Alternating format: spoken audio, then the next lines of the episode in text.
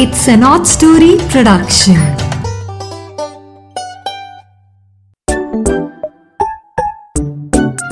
नीरा की नैया के प्यारे प्यारे छोटे छोटे दोस्तों, नीरा की नैया आपके लिए एक नई कहानी लेके हाजिर है। और इस बार मजेदार बात क्या है, आप सभी जानते हो दिवाली का मौसम है। सो हमारी कहानी का भी नाम है दिवाली मुबारक। हाँ, दिवाली पर जो मस्तियाँ सब बच्चे करते हैं, क्या करते हैं, पटाखे चलाते हैं, है ना, मिठाइयाँ खाते हैं, नए नए कपड़े लेते हैं। तो हमारी इस कहानी के हीरो हीरोइन भी छोटे छोटे दो बच्चे हैं और वो भी यही सब कुछ करने वाले हैं। और इस कहानी में दिवाली मुबारक में हम देखते हैं कि उन बच्चों ने क्या क्या नया सीखा। ठीक है, तो आप ये कहानियाँ सुनते रहिए स्पॉटिफाई पे, एप्पल पॉडकास्ट पे, गाना पे, जियो सावन पे और अमेजॉन म्यूजिक पे। इन सभी ऐप पे ये कहानियाँ आप डाउनलोड कर सकते हैं। ठीक है, तो अब हम शुरू करते हैं आज की कहानी दिवाली मुबारक। दीपावली का त्योहार आने वाला था।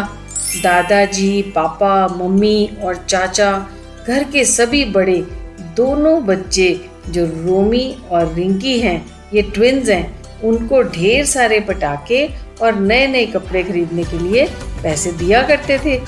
बच्चों को सभी फेस्टिवल्स में से दिवाली इसीलिए बेस्ट लगती थी क्योंकि ढेर सारे पैसों से बढ़िया बढ़िया कपड़े खरीदना और फिर दिवाली के दिन ढेर सारे पटाखे लाकर खूब धमाल मचाना, ये तो उनको सबसे बढ़िया लगता था। दिवाली के कुछ दिनों पहले ही दोनों बच्चों ने एक लिस्ट बनानी शुरू कर दी होती थी हमेशा। अनार, आतिशबाजियाँ, रंगीन माचिस और और और हाँ हाँ हाँ वो सांप बनाने वाली गोलियाँ।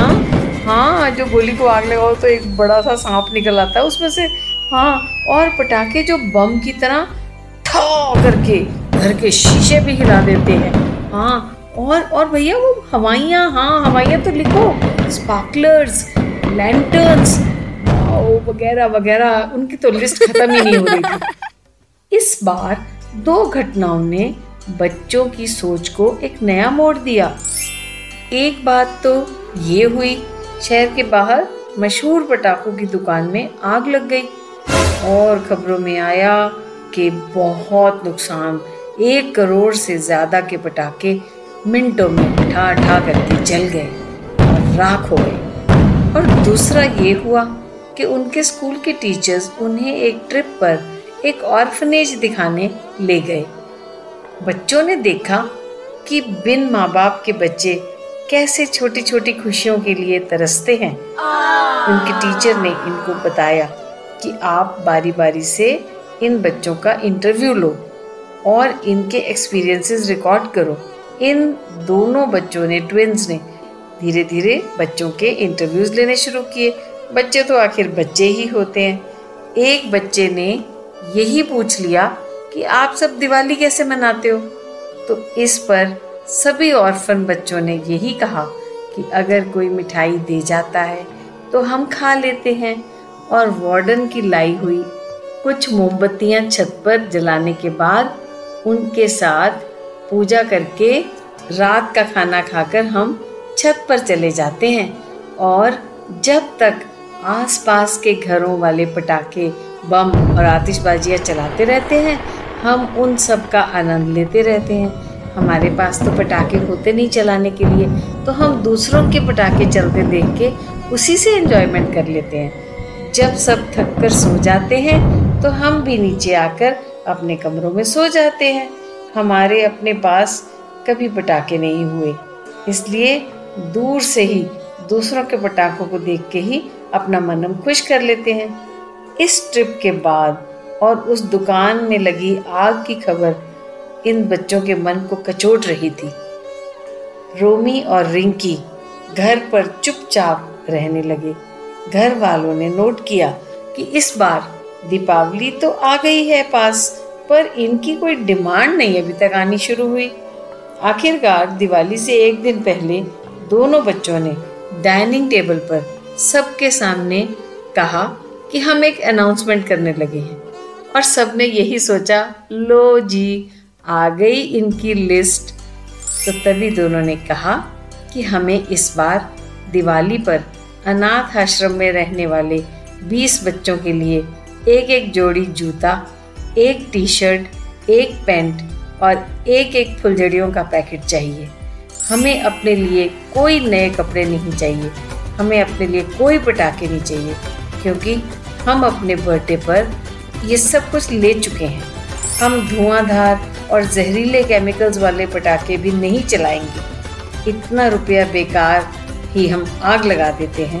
बर्बाद करने की बजाय हम उस पैसे से उन अनाथ बच्चों के दोस्त बनकर उनके साथ दिवाली की खुशियों से भरी शाम मनाना चाहते हैं। दादाजी, मम्मी, पापा, चाचा वगैरह सभी हैरानी से हक्के बक्के होकर उन दोनों भाई बहनों को देख रहे थे। सबकी आंखों में खुशी के आंसू थे। वह मन ही मन उनके अध्यापकों का शुक्रिया अदा कर रहे थे, जिन्होंने इतनी छोटी उम्र वाले बच्चों को भी इतनी सेंसिटिविटी सिखा दी है।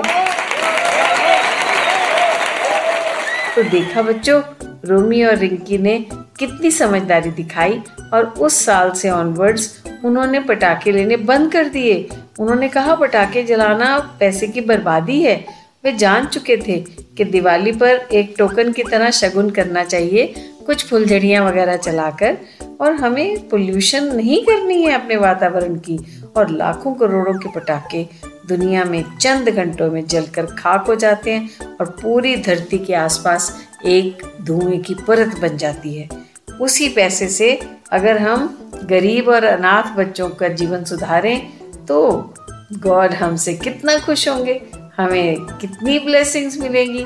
तो इस बात से बच्चों, आपको भी दिवाली की ढेर सारी शुभकामनाएं, और हमारे रोमी और रिंकी की तरह आई विश के आप भी इस बार से ठान लें कि थोड़े से पटाखे जलाएंगे और उसके बाद हम किसी अनाथालय में जाके किसी रोते हुए बच्चे को हंसाएंगे, किसी को खुश करेंगे, लेकिन उसको भी पटाखे देके नहीं खुश करेंगे, क्योंकि फिर आगे से वो यही सोचेगा कि मेरे लिए कोई पटाखे नहीं लाया।